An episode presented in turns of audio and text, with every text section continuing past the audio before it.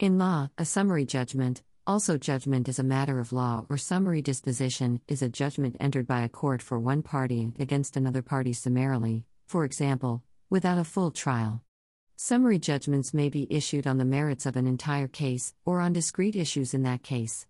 The formulation of the summary judgment standard is stated in somewhat different ways by courts in different jurisdictions.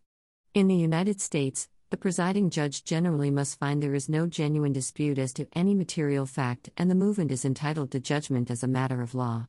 In England and Wales, the court rules for a party without a full trial when the claim, defense, or issue has no real prospect of success and there is no other compelling reason why the case or issue should be disposed of at a trial. In common law systems, questions about what the law actually is in a particular case are decided by judges. In rare cases, jury nullification of the law may act to contravene or complement the instructions or orders of the judge or other officers of the court. A fact finder has to decide what the facts are and apply the law. In traditional common law, the fact finder was a jury, but in many jurisdictions the judge now acts as the fact finder as well. It is the fact finder who decides what really happened, and it is the judge who applies the law to the facts as determined by the fact finder, whether directly or by giving instructions to the jury. In the absence of an award of summary judgment, or some type of pretrial dismissal, a lawsuit ordinarily proceeds to trial, which is an opportunity for litigants to present evidence in an attempt to persuade the fact finder that they are saying what really happened, and that, under the applicable law, they should prevail. The necessary steps before a case can get to trial include disclosing documents to the opponent by discovery, showing the other side the evidence, often in the form of witness statements. This process is lengthy and can be difficult and costly. A party moving, applying for summary judgment is attempting to avoid the time and expense of a trial when, in the moving party's view, the outcome is obvious. Typically, this is stated as when all the evidence likely to be put forward is such that no reasonable fact finder could disagree with the moving party, summary judgment is appropriate. Sometimes this will occur when there is no real dispute as to what happened, but it also frequently occurs when there is a nominal dispute but the non moving party cannot produce enough evidence to support its position. A party may also move for summary judgment in order to eliminate the risk of losing at trial, and possibly avoid having to go through discovery, for example, by moving at the outset of discovery, by demonstrating to the judge, via sworn statements and documentary evidence, that there are no material factual issues remaining to be tried. If there is nothing for the fact finder to decide, then the moving party asks rhetorically, Why have a trial? The moving party will also attempt to persuade the court that the undisputed material facts require judgment to be entered in its favor. In many jurisdictions, a party moving for summary judgment takes the risk that, Although the judge may agree there are no material issues of fact remaining for trial, the judge may also find that it is the non moving party that is entitled to judgment as a matter of law. Specific jurisdictions United States. In the United States federal courts, summary judgment is governed by Federal Rule 56 of the Federal Rules of Civil Procedure, derived primarily from the three seminal cases concerning summary judgment out of the 1980s.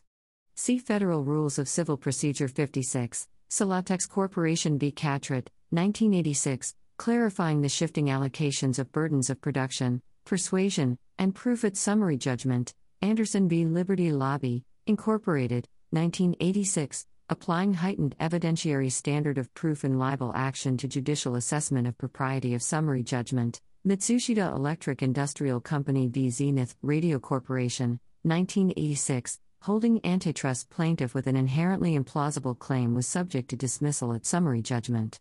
In American legal practice, summary judgment can be awarded by the court before trial, effectively holding that no trial will be necessary. At the federal level, a summary judgment motion in United States District Court is governed by Rule 56 of the Federal Rules of Civil Procedure. Other pretrial motions, such as a motion for judgment on the pleadings or a motion to dismiss for failure to state a claim upon which relief may be granted, can be converted by the judge to summary judgment motions if matters outside the pleadings are presented to, and not excluded by, the trial court judge. A party seeking summary judgment or making any other motion is called the movant, usually, this is defendant, the opposing party is the non movant, usually, plaintiff. Per Rule 56a, issuance of summary judgment can be based only upon the court's finding that, both. There exists no disputed, genuine issue of material fact between the parties requiring a trial to resolve, and In applying the law to the undisputed facts, one party is clearly entitled by law to judgment. Here, an issue of purported fact is a potential event that the fact finder at trial, jury, or judge in the case of a bench trial is charged with crediting, determining what really happened, according to the credibility of the witnesses or experts, etc., at trial.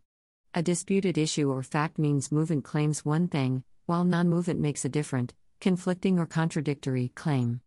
A genuine issue or fact is one that can be resolved in favor by either party, by some rational or reasonable fact finder. A material issue or fact is one that has the potential of affecting the outcome of the case or issue in dispute, judgment in favor of one party over the other. Of cardinal importance here is that, by design, the judge had no discretion at summary judgment time, all fact finding is done by the jury at trial, not by the judge at summary judgment, the judge only looks for the existence of disputed facts to be found. Summary judgment in the United States applies only in civil cases. It does not apply to criminal cases to obtain a pretrial judgment of conviction or acquittal, in part because a criminal defendant has a constitutional right to a jury trial. Some federal and state court judges publish general guidelines and sample summary judgment forms. According to Federal Judicial Center research, summary judgment motions are filed in 17% of federal cases. 71% of summary judgment motions were filed by defendants, 26% by plaintiffs. Out of these, 36% of the motions were denied, and 64% were granted in whole or in part. From a tactical perspective, there are two basic types of summary judgment motions. One requires a full evidentiary presentation, and the other requires only a more limited, targeted one. First, a plaintiff may seek summary judgment on any cause of action, and similarly, a defendant may seek summary judgment in its favor on any affirmative defense. But in either case, the moving party must produce evidence in support of each and every essential element of the claim or defense, as it would have to do at trial. To be successful, this type of summary judgment motion must be drafted as a written preview of a party's entire case in chief, that it would put before the finder of fact at trial, because all parts of an entire claim or defense are at issue. Second, a different and very common tactic is where a defendant seeks summary judgment on a plaintiff's cause of action. The key difference is that in this latter situation, the defendant need only attack one essential element of the plaintiff's claim. A finding that the plaintiff cannot prove one essential element of its claim necessarily renders all other elements immaterial and results in summary judgment for the defendant. So these motions tend to be precisely targeted to the weakest points of the plaintiff's case. It is also possible for a plaintiff to seek summary judgment on a defendant's affirmative defense, but those types of motions are very rare. Regardless of the type of summary judgment motion, there is a standardized rule like framework for evaluating the first clause of Rule 56A no disputed genuine issue of material fact, formulated as the following six core summary judgment tenets of review, STR, where the emphasized must indicate the lack of judicial discretion permitted. All issues or facts, all, each or every, not just some, factual issues must be considered or discussed, especially, all disputed or contested genuine issues of material facts. Whole record, the entire record, whole set or totality of circumstances, not just a subset, must be considered, regarding each or every issue.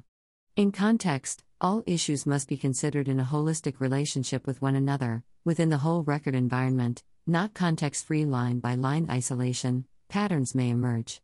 Non movant trumps movant, tenets 1 to 3 must be interpreted or construed in the light most favorable or advantageous to non movant, never to movant, and belief or credit awarded thereto, as to whether a dispute exists, not as to who wins the dispute, though either interpretation unambiguously satisfies the only question at summary judgment, which is whether or not a dispute exists.